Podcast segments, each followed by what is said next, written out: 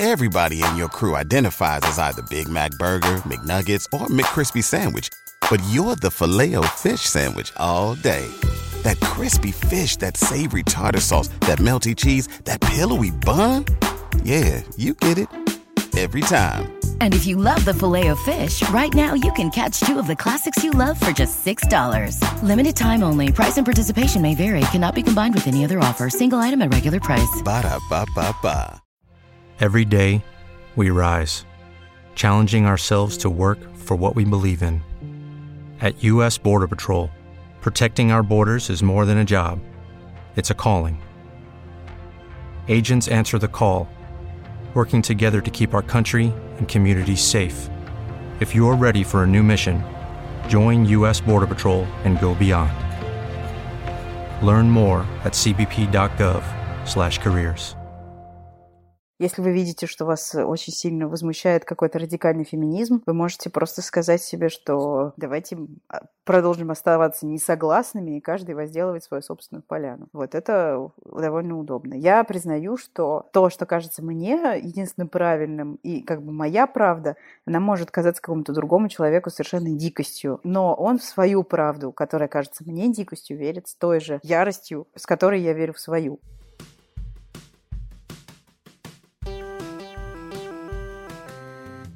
Привет, меня зовут Кристина Вазовски, и это «Провал» — подкаст о ситуациях, в которых что-то пошло не так. Этот выпуск получился не совсем обычным. Он импровизированно разделен на две части. В первой части мы с героиней общаемся о ее провалах, а во второй разговариваем про феминизм. В общем, получился такой подкаст э, два в одном. Плюс вы можете найти микрословарик э, странных англоязычных терминов в описании подкаста. Так что если вы не знаете каких-то штук, которые мы будем употреблять, каких-то терминов, э, заглядывайте туда. Я надеюсь, вам понравится выпуск. Спасибо всем, кто поддерживает меня на Патреоне. Спасибо всем, кто дает мне обратную связь про подкасты. Это э, очень важно и помогает мне делать их лучше. Поехали! Сегодня у меня в гостях Настя Красильникова, создательница телеграм-канала «Вашу мать» и дочь разбойника. Настя, привет! Привет! Настя, ты можешь в двух словах рассказать о себе, потому что я всегда очень плохо представляю, чтобы слушатели, которые не понимают, что такое дочь разбойника или ваша мать в контексте телеграм-канала, тоже были в контексте. Меня зовут Настя, я журналистка, редакторка. Сейчас я работаю шеф-редакторкой в компании «Амурские волны». Мы снимаем документальное кино. Э, но большая часть людей знает меня благодаря тому, что я веду телеграм-канал «Дочь разбойника» про приключения сексизма в российских медиа и рекламе. И второй мой телеграм-канал, про который я меньше говорю, называется «Вашу мать». Он про материнство. У меня есть муж, э, сын, которому два года, и собака. Звучит это все замечательно, прекрасно и просто как мечта но, насколько я знаю, что все твои отношения до прекрасного мужа, ребенка и собак Кей были довольно провальными, и как раз на этой почве мы с тобой и договорились созвониться. Можешь чуть-чуть про это рассказать? С собакой, надо сказать, что отношения всегда складывались у меня идеально, а с людьми, да, скорее нет, хотя мне казалось всегда, что я очень везучая в смысле друзей. У меня все хорошо с друзьями, у меня их много, я их люблю, они а, появляются новые, но у меня не складывалось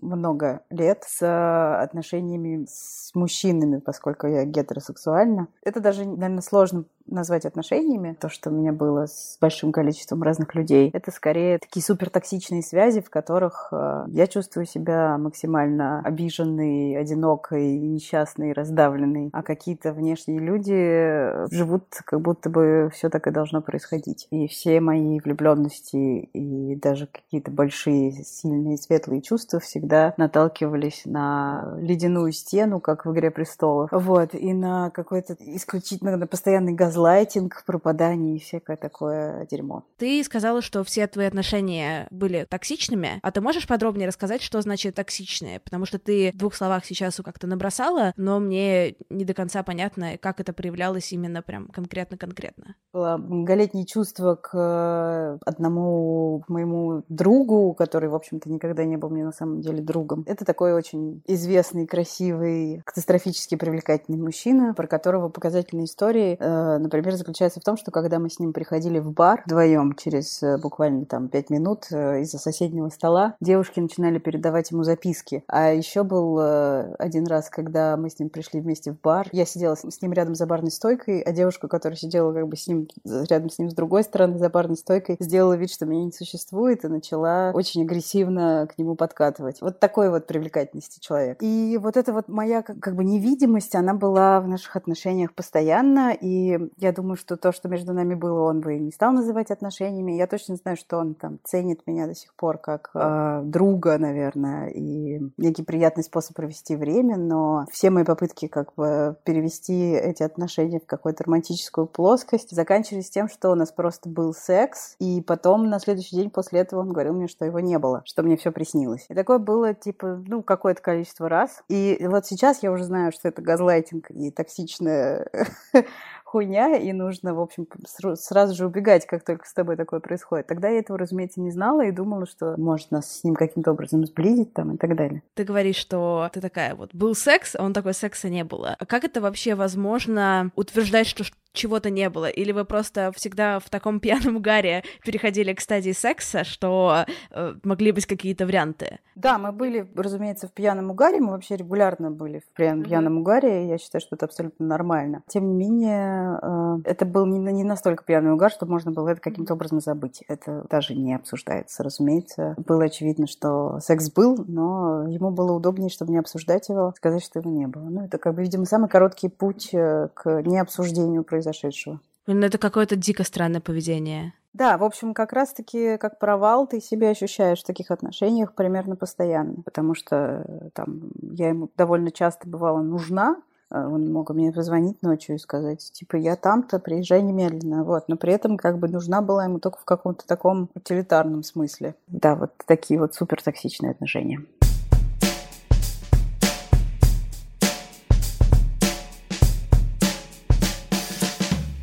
Расскажи, пожалуйста, как ты с этим справлялась в моменте? В плане, ты себе говорила, что это ок, или там, я, он, я его так люблю, он мне так нравится, что я готова на это пойти, или ты как-то называла это своей голове по-другому, и в итоге как это все закончилось? Я с этим не справлялась, и до сих пор не особо справилась. Но у меня с 2010 года была регулярная психотерапия, я, собственно, ее посещала. Это, наверное, единственное, что мне как-то более-менее помогало. Но, разумеется, я была уверена, что я что-то не так делаю, что я какая-то неправильная женщина, что со мной что-то не то. Предполагала, что проблема во мне, потому что это был единственный способ э, объяснить происходящее, потому что других способов он мне не предоставлял, несмотря на все мои попытки обсудить, понять, договориться, решить, что же мы тут все вместе делаем и так далее. Поэтому я думала, что со мной что-то не так. Честно говоря, это просто просто заняло огромное количество моих э, сил и ресурсов мою молодость. И я не знаю, это длилось вот действительно как бы долгие годы. И я не знаю, была бы я лучше или хуже, если бы этого не было в моей жизни. Но это однозначно была травмирующая история. И, к сожалению, очень долгая. Ты пыталась добиваться? Или ты была таким более каким-то пассивным субъектом в этой истории? Ну, наверное, я пыталась добиваться, но как конкретно я, к сожалению, сказать не могу. Я просто хотела, ну, как бы старалась быть рядом, пыталась пыталась продемонстрировать, насколько я чудесный человечек и незаменимая подруга. Но не то, чтобы я как-то особенно лезла из кожи вон. Я не, не пыталась, там, не знаю, похудеть, сменить гардероб, встать на каблуки, начать пользоваться красной помадой, отрастить э, красивые брови или еще что-то такое. Ну, мне казалось, что в общем, я и так ничего. Ну, смотри, да, вот это окей. Вот это один пример такого чуть-чуть токсичного пиздеца. И, но это был не один пример, да? То есть это был какой-то, не знаю, ряд отношений.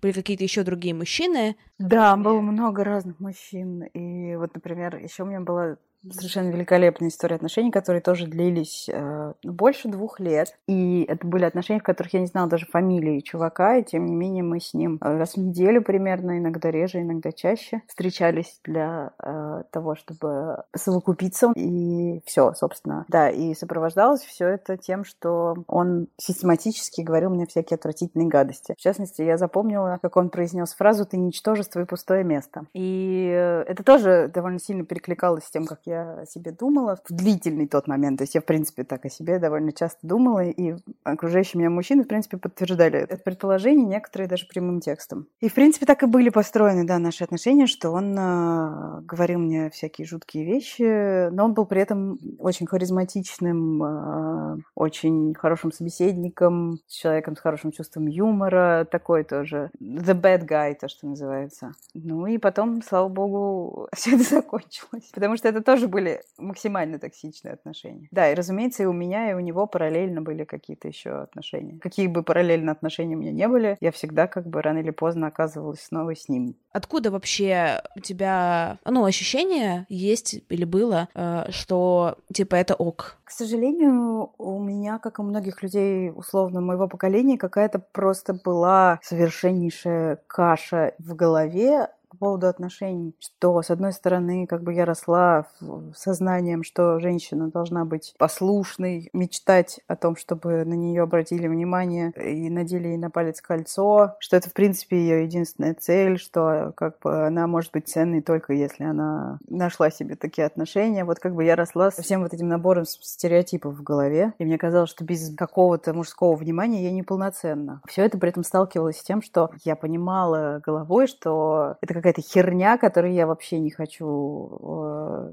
никак соответствовать, не хочу, чтобы она имела какое-либо отношение к моей жизни. И внутри себя я очень сильно восставала против всех этих э, стереотипов, э, старательно заложенных мне с детства. Но при этом они все равно продолжали мной руководить довольно долго. Вот, то есть у меня внутри все время как бы так сражались две Насти, которые одна говорила, что ты ничто, если, если у тебя нет мужика, а другая говорила, господи, какая-то херня, и зачем терпеть весь вот этот этот вот э, ад, мрак и ужас, если можно его не терпеть, это совершенно того не стоит. Вот. Сейчас-то я знаю, кто победил, а довольно много лет я, к сожалению, находилась вот в этой э, системе координат, в которой э, только наличие отношений с мужчиной делают тебя ценной. Ты можешь рассказать, какой момент был для тебя каким-то поворотным или какой-то самой кризисной точкой, если он был, когда ты поняла, что ну вот это совсем, это much?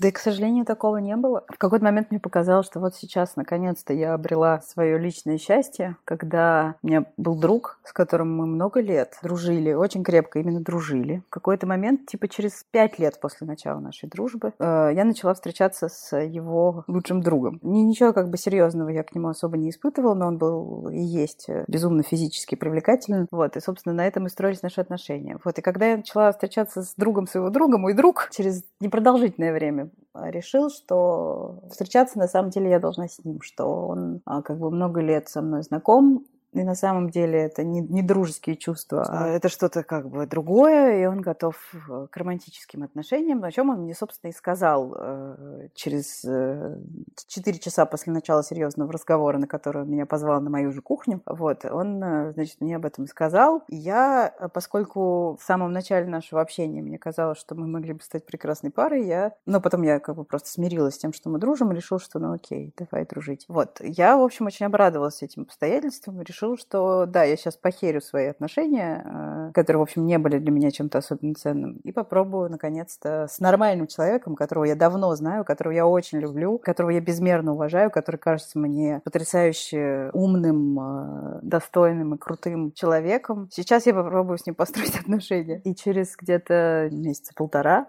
или два. Он, как и многие очень мужчины в моей жизни, перестал выходить на связь. И когда я все-таки до него дозвонилась через несколько дней, он сообщил, что он не готов к отношениям. Это меня очень сильно ранило, ну, как бы потому, что я, во-первых, лишилась отношений, тех отношений, которыми я пожертвовала ради отношений с ним, я лишилась. Тех отношений, которые я пыталась выстроить с ним, я лишилась. Причем он как бы ничего не объяснил, он не, не, не удосужился. Сначала он вообще скрывался, да, а потом он не удосужился даже мне объяснить, что произошло. Он просто по телефону мне сказал, что он не готов. И я лишилась друга. И я ему сказала, и, по-моему, это было самое такое радикальное решение в моей жизни, связанное с друзьями и с мужчинами. Я сказала ему, чтобы он больше не звонил мне никогда, не пытался со мной никаких отношений больше налаживать. Удалила его телефон из э, контактов, отфрендила его отовсюду и больше никогда с ним не выходила на связь. И я думаю, что это, может быть, было начало моего взросления, что ли, обретения себя. я решила, что мужчина, который причиняет мне такую боль, не должен быть вообще нигде. И я не пожалела об этом решении, хотя я действительно часто думаю о нем и скучаю вот в смысле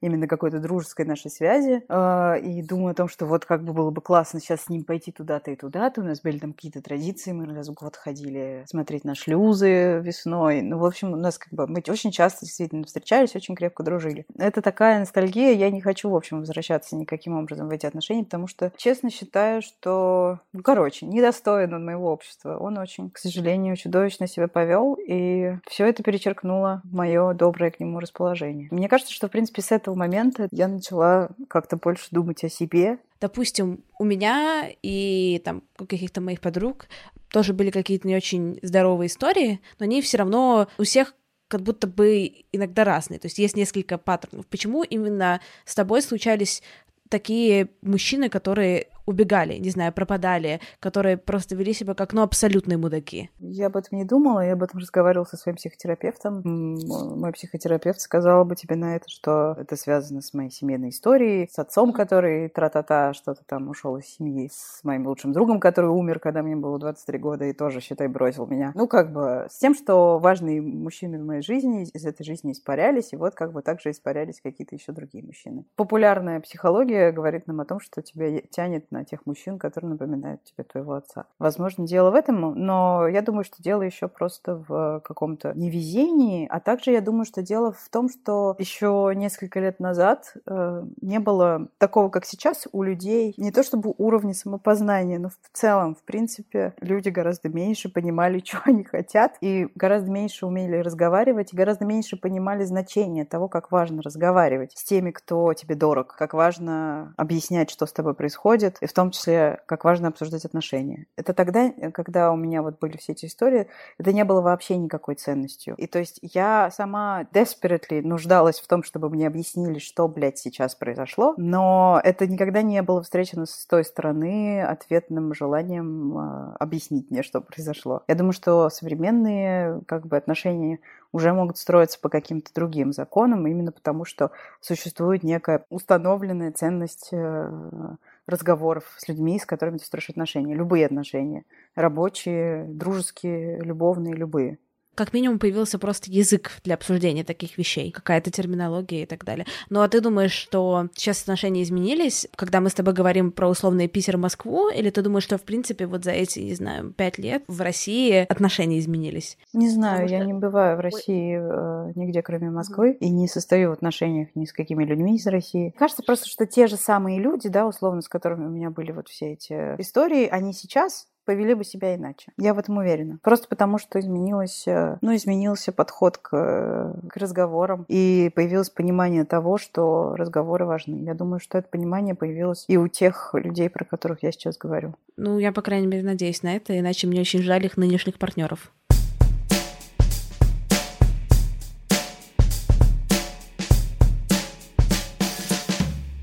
Давай проясним, хотя, наверное, это довольно очевидно по представлению, что ты феминистка. Ты как-то себя еще сужаешь, какая ты именно феминистка? Нет, я себя никак не сужаю, но было недавно очень смешно, когда мне постоянно пишут в Телеграм мои подписчики. И вот недавно, значит, после того, как я рассказала у себя в канале про Телеграм-канал своей подруги Маши Командной про помады, я написала какая девушка, я не могу, мне это вынесло просто, просто невероятно, меня взбесило. Не здороваясь, сразу на «ты». Привет, реклама косметики? Ты что, не Радфем? Я была уверена, что ты Радфем. Я, значит, охуела и ответила ей, что я, знаешь, себя не, никуда не отношу конкретно ни к каким... Не сужаешь. Да. И да, я обожаю косметику, я обожаю помады, я люблю канал своей подруги, про который я пишу. И вообще, блядь, что это за предъявы? И она, э, значит, перестала отвечать мне, видимо, разочаровавшись в том, что я не Радфем. Смотри, ну просто у меня нет... Эта история очень классная, да? То это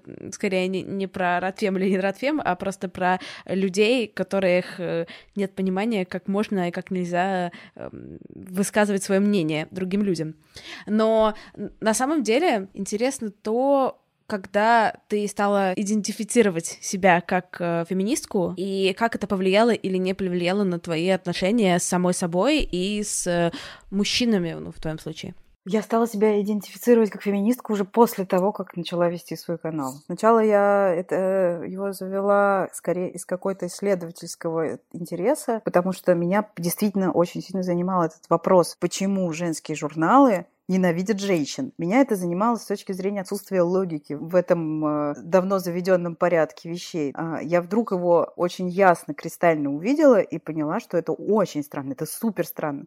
И что если посмотреть на эти журналы, то можно найти кучу примеров. я сначала просто рассказывала про эти примеры, как про свидетельство чего-то, на мой взгляд, дикого. Потому что это просто супер странно с журналистской точки зрения. Ненавидеть аудиторию, для которой ты работаешь, да? И на которой ты зарабатываешь деньги. Ну смотри, но это уже довольно прогрессивно прогрессивная мысль в каком-то смысле обозначить э, риторику женских журналов именно как ненависть к женщинам. Вот 10 лет назад ты живешь в патриархальном обществе, да, ты не, не поняла как феминистку себя, и при этом ты довольно четко говоришь, что вот, блин, а, ну да, значит, наверное, я стала замечать какие-то такие штуки еще раньше, и я понимала, что да, когда тебе рассказывают про шесть способов удовлетворить мужчину, не прекращая при этом варить борщ, что это примерно, в общем-то, ненавистничество и есть. Но называть себя феминисткой я стала, короче, позже уже, после того, как канал обрел некоторую популярность, и все стали называть меня феминисткой, ну и я тоже стала называть себя феминисткой, потом уже. А, потому что, ну, сначала мне как-то было стеснительно это делать, потому что я думаю, ну, это какие-то серьезные люди, феминистки, а я что? Но потом перестала я стесняться. Вот. А отвечая на твой вопрос, как это повлияло, я люблю повторять, что я стала феминисткой при живом муже. Я была уже замужем в момент, когда я осознала происходящее. Ну и, собственно, я думаю, что те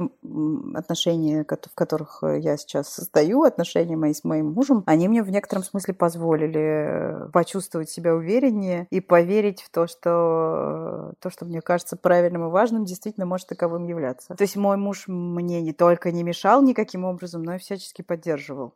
Э, и продолжает это делать. В целом, мне очень повезло при всей моей безумно токсичной истории. То есть у меня действительно было довольно много связей разнообразных э, до 20, по-моему, 8 или, или 9 лет, когда я познакомилась со своим будущим мужем. Все они были очень-очень токсичные, с очень токсичными людьми. И почему-то как-то мне повезло познакомиться с абсолютно нормальным, порядочным, абсолютно здоровым психически человеком, который с самого начала был готов разговаривать все и обсуждать, Кэти, который с самого начала был максимально открыт относительно своих планов на меня. Я не знаю, я считаю, что это как бы пополам примерно везение и работа над собой моя, в том числе с психотерапевтом. И это вообще первые мои, как бы скажем так, серьезные отношения и первые мои э, отношения с нормальным человеком. Разумеется, мои взгляды, э, они формировались, наверное, все-таки без участия каких-то мужчин, они формировались сами по себе, потому что я говорю, у меня всегда очень было вот это вот сильно во мне, что я не хочу быть вот этой вот девочкой, которые от меня ждут все окружающие, чтобы я стала. Я не хочу быть вот этим вот нежным существом в платье со слоем макияжа, я не знаю, вечно в поиске мужика и так далее. Мне это всегда было как бы противно на каком-то инстинктивном уровне. Но когда я наконец смогла сформулировать, почему я считаю, что говорить девочкам, что они должны быть вот такими мягкими, нежными, слабыми и все вот это, это плохо,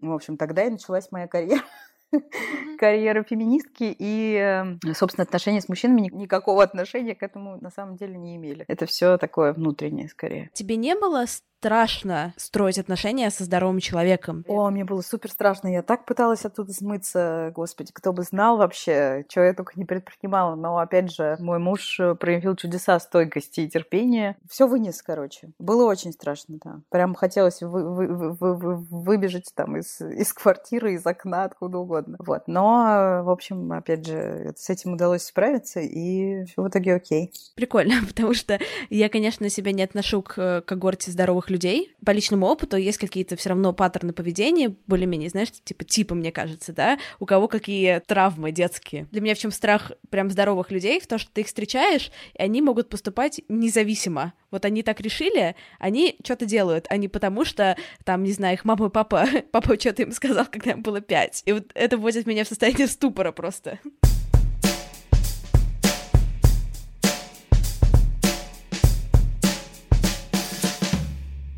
Давай я перейду к вопросам про феминизм, которые мне прислали мои слушатели. Первый вопрос э, такой тоже довольно любопытный, на самом деле, хотя и простой. Как не быть плохой феминисткой? Это не ко мне вопрос. Я не, я не могу никого считать ни хорошей, ни плохой феминисткой. И вот, собственно, история про подписчицу, которая написала мне «Так ты не рад фем?» и стала вздыхать. Это как раз об этом. Я считаю, что любой человек может быть такой феминисткой, какой угодно. Э, называть себя феминисткой — это точно выбор каждого отдельного человека, нет какого-то общества или секты или закрытого клуба, где э, вас примут в феминистки и скажут, вот теперь-то вы хорошая феминистка. В общем, короче, я против вот этого всего, и я считаю, что не бывает плохих и хороших, бывают э, согласные и несогласные между собой. Почему большинство мужчин относятся к феминизму с агрессией, будто он их обижает? Опять же, мне как-то, видимо, да, сейчас как-то больше везет с мужчинами. У меня меня окружают такие очень э, эмпатичные мужчины, которые, наоборот, с большой симпатией и признательностью, мне кажется, относятся к феминизму. Я понимаю, что с этим очень много где можно столкнуться. Тут есть э, такая довольно распространенная телега, которая наверняка тебе знакома, про хрупкую токсичную маскулинность. Да, это как бы некий социальный конструкт, который подразумевает, что вот эта вот э, нарочитая мужественность, э, которую мужчины в себе холят или леют, она подразумевает, что они ее очень сильно и трепетно защищают том числе защищать э, эту мужественность приходится от э, злых э, феминисток, которые такие негодяйки пытаются сами заплатить за себя в ресторане и сами распоряжаться своей репродуктивной системой. И им кажется, что это, ну, как бы, я предполагаю, что многим мужчинам может казаться, что такая, как бы, женская самостоятельность — это угроза для их маскулинности. Поэтому, я думаю, может, у кого-то может проявляться агрессия. Опять же, да, никакого, мне кажется, одного ответа для всех нет. Скорее, это какие-то все частные случаи, кто-то агрессивный а кто-то наоборот некоторый вопрос в мнение. Я сторонник равноправия людей. Да, я замечаю притеснение женщин по определенным позициям, однако существует радикальный феминизм. Он совершенно портит мое представление об основном понятии. Как с ним бороться, как взаимодействовать с людьми, его продвигающими. Для меня это также неприемлемо, как и строгий патриархат. Ну, это тоже, видишь, мне кажется, немножко не ко мне, потому что я не очень понимаю про радикальный феминизм. А, я единственное, что могу сказать, что не знаю, насколько это очевидно из того, чем я занимаюсь, да, но я вот недавно писала про этот пост, когда было дело Голунова, что я считаю, что свобода слова неприкосновенна, несмотря на то, что я очень часто не соглашаюсь со, со всякими заметками в глянцевых журналах и их активно критикую. Короче, а, это, это очень важная ценность, благодаря которой э, можно надеяться на какое-то демократическое общество. Да? То же самое с феминизмом. Я думаю, что у всех людей должна быть возможность высказываться.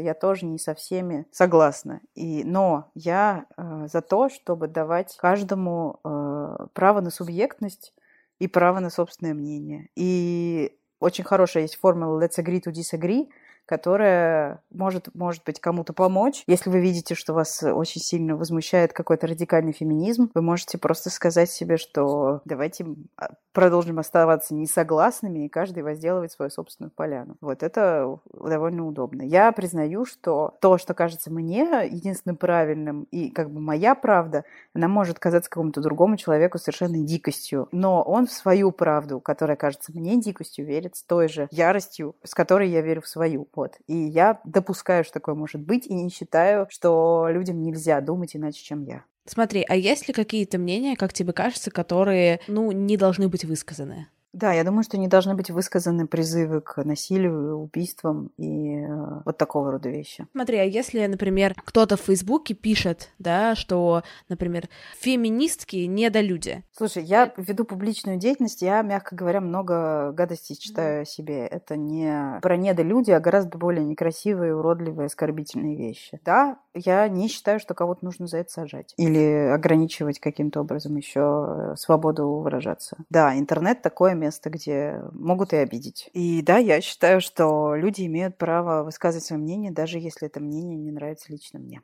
Почему в русскоговорящем фем-сообществе так важны феминитивы? И считаешь ли ты вообще, что феминитивы важны? Well, я опять же не могу, наверное, пояснить за сообщество, потому что я э, не уверена, что я в нем состою. Я общаюсь там со многими активистками и восхищаюсь работой многих из них. Вот, но я не уверена, что я именно часть фем-сообщества. Феминитивы важны, это, это как бы не, не новая мысль для того, чтобы делать женщин видимыми. И да, мне бывает не, не просто, э, не всегда употребляю в своей речи феминитивы, потому что я привыкла говорить иначе, но тем не менее я стараюсь их употреблять по мере возможности, и мне кажется, что это классно. Мне кажется, что это важно, просто потому что это дает возможность женщинам не быть э, непонятными созданиями мужского пола, а говорить о себе как о женщинах-профессионалках. Понимаешь, слово профессионалки, которое мне очень хочется употреблять, на самом деле, это применительно ко многим знакомым моим женщинам и незнакомым. У него вот, к сожалению, есть такой чудовищный флер. И тем не менее, я стараюсь его употреблять, потому что я хочу, чтобы к нему вернулся его первоначальный смысл профессионал женского пола.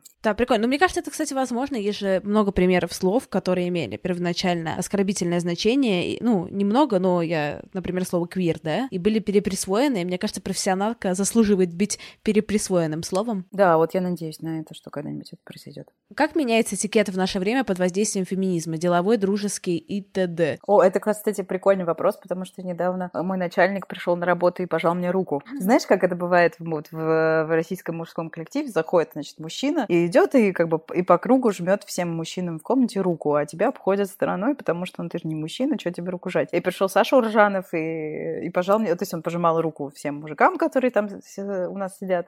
И мне тоже протянул руку. И я у него спросила, типа, это ты как бы сейчас э, отдаешь дань моим идеологическим предпочтениям? И он сказал, да, ну и как бы в целом э, ты моя коллега, почему бы мне типа не пожать руку? Вот э, это единственный, пожалуй, пример того, как на моих глазах меняется этикет в связи с феминизмом, но довольно яркий, мне кажется. Смотри, а давай представим ситуацию, что твой начальник, например, вошел в кабинет, пожал всем мужикам руку, а тебя пропустил. Вот ты как-нибудь бы обратила на это внимание? Или, не знаю, протянула бы руку сама? Нет, вряд ли я бы не стала обращать на это внимание, не стала бы протягивать руку сама, просто вот как раз-таки я обратила внимание на то, что он, он пожал мне руку. То есть вот это что-то outstanding, это что-то, к чему я совершенно не привыкла. А так я бы, конечно, не обратила на это внимание, просто потому что это очень привычная ситуация, когда заходит в комнату мужчина и не пожимает мне руку. Я живу в Англии, в Лондоне, и здесь, в принципе, все пожимают друг другу руки в каком-то деловом общении. Женщины женщинам, мужчины женщинам и так далее. То есть, если здесь кто-то тебе не пожмет руку, это очень странно будет. Но я уже со своей привычки всем жать руки, я, если мне кто-то в России не пожимает руку, всегда человеку пожимаю руку. И мне, в общем, в целом пофиг, что там, как бы, хочет он пожимать или не пожимать мне. Тут не очень понятно, что первично, да, в Лондоне, например, с, э, с, с тем, что все друг другу пожимают руки. Первичен этикет или первичен феминизм? Я думаю, довольно сложно это определить, да. Что в моем случае это все-таки было э, связано с тем, что Саша решил таким образом продемонстрировать, что он уважает мою позицию, это однозначно. Потому что для Москвы это все еще редкость. Я слышала мнение, что на самом деле в целом концепция пожимания рук это чуть-чуть атовизм, и что в принципе, с, э, опять же, это мнение не мое, а я к нему абсолютно амбивалентно отношусь, потому что меня нет позиции, что на самом деле это скоро все уйдет куда-то в века, пожимание рук мужчин и женщин, потому что сейчас люди все, ну, все больше уважительно относятся к какому-то позволению вступить в физический контакт, и все меньше его как-то инициируют с незнакомыми людьми, я не знаю, потому что его и так очень много, как будто бы. Что мне кажется довольно прикольно, потому что реально, когда тебе кто-то протягивает руку, ты уже не можешь ее не пожать, это будет воспринято агрессивно. А вдруг я не люблю людей трогать? Да, вот мне, кстати, тоже всегда казалось, что это довольно странно, что мужчины вынуждены трогать за руку какое-то невероятное количество других мужчин в течение дня. Это довольно интимный контакт. Ну, то есть, например, я, приходя на работу, не целую своих коллег-девочек, да, в щеку, а мужчины, приходя на работу, всем своим коллегам-мужчинам пожимают руки. Понимаешь разницу? Ну да, еще фиг знает, если эти руки побывали. Да, да, это про, про это тоже сложно не думать. Знаешь, я читала статистику, там, типа, сколько не моют людей после, э, после туалета руки. после этого хочется прекратить вообще людей трогать. Да, я вот очень хорошо понимаю это, и, к сожалению, я часто наблюдаю, как бы, в общем туалете, ну, вот там, типа, где много кабинок, что люди действительно часто пропускают этот этап, и меня это очень удивляет. Ты видишь, как из-за феминизма меняется, как люди себя ведут друг с другом сейчас? За вот последние пять лет изменилось ли что-то в Москве? Я бы не сказала, потому что я по-прежнему становлюсь регулярно с жертвой уличного харасмента. И Москва в этом смысле супер небезопасный город. И я писала резонансный пост у себя в Фейсбуке после того, как э, вечером поздно, поздней осенью, типа в 7 вечера я шла по Кутузовскому проспекту в огромном бесформенном пальто с коляской, где был мой семимесячный на тот момент сын, и меня со всей дури посреди людного Кутузовского проспекта проходящий мимо мужик ударил по попе очень сильно. Э, таким образом, пытаясь показать мне свое расположение. К сожалению, вот с какими-то такими аналогичными вещами я сталкиваюсь по-прежнему регулярно, с такими э, хищными взглядами, облизыванием и всем таким. Слава богу, это не так часто перерастает в какой-то физический контакт, но, к сожалению, чувствовать себя хоть как-то в безопасности в Москве я не могу. Вот. Э, именно потому, что я женщина. Поэтому я думаю, что о победе феминизма и об изменении каких-то, э, о каких-то изменениях, связанных с феминизмом, можно говорить только в какой-то очень узкой тусовочке, где, может быть, тебя будут чуть меньше мэнсплейнить, потому что люди теперь верят в то, что женщины тоже люди, какие-то люди. Вот. Но при этом, выйдя за пределы э, своей банки, в которой ты тусуешься с людьми, которые тебе близки по духу, ты можешь в ту же секунду стать э, жертвой харасмента или, не дай бог, чего похуже. Я часто так или иначе слышу мнение о том, что, ну чё, избирательные права есть, ну, работать можешь, устроиться на работу можешь, в политике можешь быть можешь. Короче, феминизм э, победил, за что вы боретесь, права все есть, меня никто не угнетает. Ты можешь развернуть, почему это не так? Тут может быть много разных ответов. Во-первых, э, существуют чисто женские базовые права, которые по-прежнему нарушаются, да. И когда мы говорим о том, что феминизм это борьба за равные права, это неправда. Феминизм это борьба за права женщин. И здесь есть очень а, существенная разница. И вот э, чисто женские права, за которые нужно бороться, это, например, право на то, чтобы не, не стать жертвой домашнего насилия, поскольку абсолютное большинство женщин, в смысле абсолютное большинство жертв домашнего насилия это женщины, и у них в России до сих пор нет никакого механизма работающего для того, чтобы от этого защититься. А это явление, мягко говоря, распространенное. Это первое право. Второе право – это право не быть дискриминируемой по признаку пола на работе. Я не знаю, видела ты или нет. Я делала огромное э, исследование с историями своих подписчиц и читательниц про то, как наличие у них матки влияет на их рабочие перспективы. И совершенно сокрушительное количество историй. Я собрала типа за двое суток больше 130 про то, как женщин по-разному дискриминируют из-за того, что они могут когда-нибудь родить ребенка или потому что они э, когда-нибудь его уже родили. Э, при приеме на работу, при повышении, при э, возможном продвижении по службе и все такое. Женщины с детьми – это самый якобы невыгодный работодателю сотрудник и это чудовищно, и женщина никак не может от этого защититься, опять же, потому что существует прописанный в Конституции э, запрет на дискриминацию по какому-либо признаку, в том числе по признаку пола, но он, разумеется, никак не работает в случае с работодателями. И это тоже повсеместное явление, и то, с чем я сталкивалась, и очень многие мои подруги, и я говорю, что отклик у моей аудитории был настолько огромный, я получила такое количество жутких историй, что я поняла, что эта проблема, мягко говоря, не решена. И, например, еще существует э, прости господи, женские права, связанные с репродуктивной системой, которые тоже постоянно попираются. У нас э, прогрессирует э, насилие в роддомах. Вообще, как бы родить ребенка и не получить психологическую травму, это до сих пор тот еще челлендж, и это э, тоже то, с чем сталкиваются исключительно женщины, потому что роды – это очень особенная ситуация, в которой тебе нужна а, не только квалифицированная медицинская помощь, но и огромное количество поддержки и заботы, и это право и необходимость, оно постоянно попирается в российских роддомах. Потом а, а, защита материнства у нас совершенно отсутствует, при том, что у нас одно из самых гуманных законодательств в мире в смысле декрета. На самом деле все это, в общем-то, такое огромное наебалово, потому что начиная от того, что ты не можешь с коляской пройти по Москве, потому что она для этого совершенно не приспособлена, и заканчивая тем, что если ты попробуешь кормить ребенка грудью на публике, тебя, скорее всего, э, загнобят, смешают с говном, если не окружающие люди, то уж люди в интернете точно. Вот, но я могу как бы очень долго продолжать, но смысл в том, что да, феминизм э, нам необходим, э, и он необходим всем, и мужчинам, мне кажется, в том числе. И быть женщиной это вообще по-прежнему очень сложно, и даже быть условно успешной, привилегированной женщиной, такой как я, тоже по-прежнему очень сложно. И женщины совершенно великие люди, и мне кажется, что им просто необходимо, чтобы за их права боролись, и сами они должны бороться за свои права. И за их права также должны бороться мужчины, потому что то, через, через что приходится женщинам проходить просто по праву рождения человеком с маткой, это довольно все сурово и чудовищно. Ну вот, собственно, то, что я перечислила, как минимум. Смотри, а можно я к первому вернусь, потому что э, у меня недавно была дискуссия на этот счет примерно, и я не нашла, что ответить. Мне моя собеседница задала вопрос. Вот, э, да, окей, э, женщины гораздо чаще становятся жертвами домашнего насилия, чем мужчины, ну, несравнимо чаще. А почему?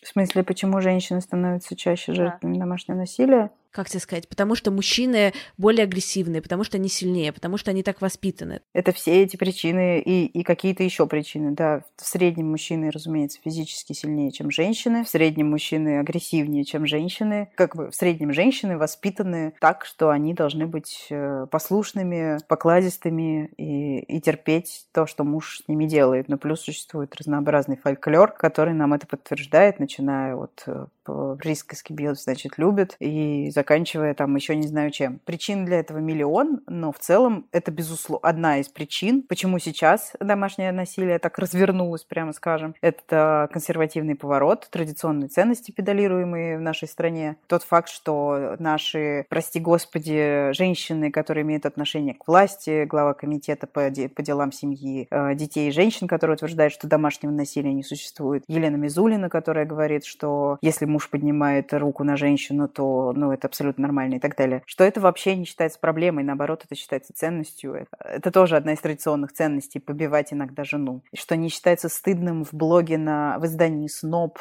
когда э, Алексей Беляков размещает колонку, в которой рассказывает про, сейчас я процитирую, уютное домашнее рукоприкладство, которое э, это такая замечательная русская традиция, он об этом пишет, что вот мужья бьют своих жен, и это уютное домашнее рукоприкладство. И эту заметку не только оставляют на сайте модного издания СНОП, но и промутируют в соцсетях ради хайпа. И все это как бы... Я думаю, что это огромное количество причин. Их просто миллион. Наверное, в как каких-то конкретных случаях этот набор причин может быть, может отличаться, но в целом, да, я уверена, что одна из основных причин в том, что это считается нормальным и даже необходимым в некоторых кругах. И все это, безусловно, отражается на, на, на всех остальных.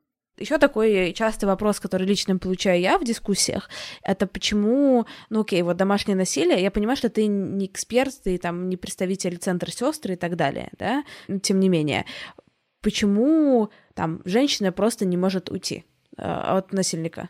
Мне этот вопрос регулярно задают, и последний раз, когда я на него отвечала, я сорвала голос. Ну, э, женщина просто не может уйти от насильника, потому что она, как правило, от него зависима по разным причинам. А, как ты, может быть, знаешь, огромное количество мужчин становятся агрессорами, в том числе физически агрессорами, в момент, когда женщина беременеет или рожает. То есть до этого все было супер хорошо, никто никого не бил, а вот она забеременела или она родила, и он начал ее избивать. Это такое случается очень часто в России. Почему? Потому что женщина становится зависимой. В тот момент, когда она становится зависимой, зависимой, она становится уязвимой, и очень многие этим пользуются. И эта зависимость может быть не только какая-то фактическая, да, условно, он зарабатывает деньги, а у меня нет квартиры, и мне некуда идти, и поэтому я от него не ухожу, но и психологическая, что ничуть не меньше привязывает жертву к агрессору. Поэтому почему они не могут уйти, это очень жестокий и очень скажем так, вопрос с привилегированной точки зрения, потому что тебе кажется, что если бы с тобой что-то такое случилось, то ты бы сразу убежала. И может быть, действительно, это так и есть. Но нельзя как бы такие вещи судить по себе, потому что если бы ты сразу убежала, ты предполагаешь, что у тебя есть куда убежать. У огромного количества людей нет куда бежать. У огромного количества людей нет ресурсов, даже если у них есть куда бежать, у них нет психических ресурсов или физических ресурсов на то, чтобы это сделать. И нужно как бы про это все время помнить и думать о том, что творится у жертвы в голове и как сильно она запугана. И вообще как бы что, в принципе, в целом сбежать от агрессора, это супер опасно. Об этом тоже почему почему-то так, не так часто говорят, что огромное количество убийств, э, например, женщин, их партнерами или мужьями совершается в, это, в эти моменты, когда она решила убежать. Потому что это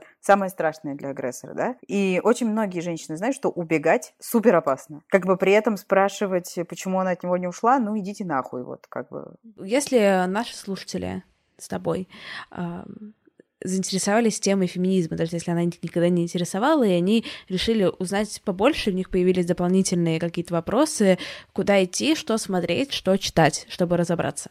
Для русскоязычной аудитории лучший ресурс э, — это Wonderzine. Ну, и существует огромное количество блогов и активисток, которые ведут блоги, на которых тоже можно подписаться, чтобы получше разобраться в теме. Это Белла Рапопорт, Татьяна Никонова, Ника Водвуд, Дарья Сиренко, Алена Попова. Если э, тема домашнего насилия кого-то сильно тревожит, можно как раз к Алене Поповой за разъяснениями обратиться к ее блогу. Э, Мари Давтян, потрясающая адвокатесса, которая занимается делами, связанными с домашним насилием. Можно подписаться на телеграм-канал «Дочь разбойника». Я больше занимаюсь э, освещением того, что происходит с э, сексизмом в медиа. Это тоже довольно увлекательно. Ой, это сто процентов. Там иногда у тебя такие шедевры публикуются. Просто э, невозможно понять, что было у человека в голове, который это придумывал. Хочется с ним лично познакомиться. Мне точно не хочется ни с кем из них знакомиться лично.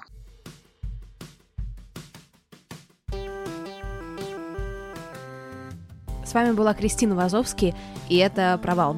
Спасибо, что поддерживаете подкаст на Патреоне, спасибо, что ставите оценки в iTunes, спасибо, что отмечаете меня в сторис и подписывайтесь на мой телеграм-канал, в котором я редко пишу, и в этом я считаю, что секрет его успеха. Всем хорошей недели, всем хороших выходных, пока-пока.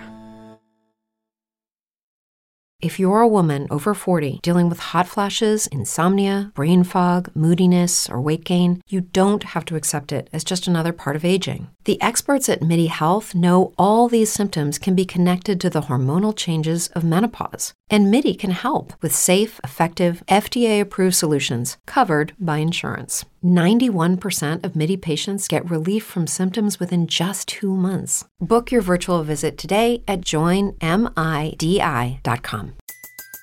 Everybody in your crew identifies as either Big Mac Burger, McNuggets, or McCrispy Sandwich, but you're the filet o fish Sandwich all day. That crispy fish, that savory tartar sauce, that melty cheese, that pillowy bun.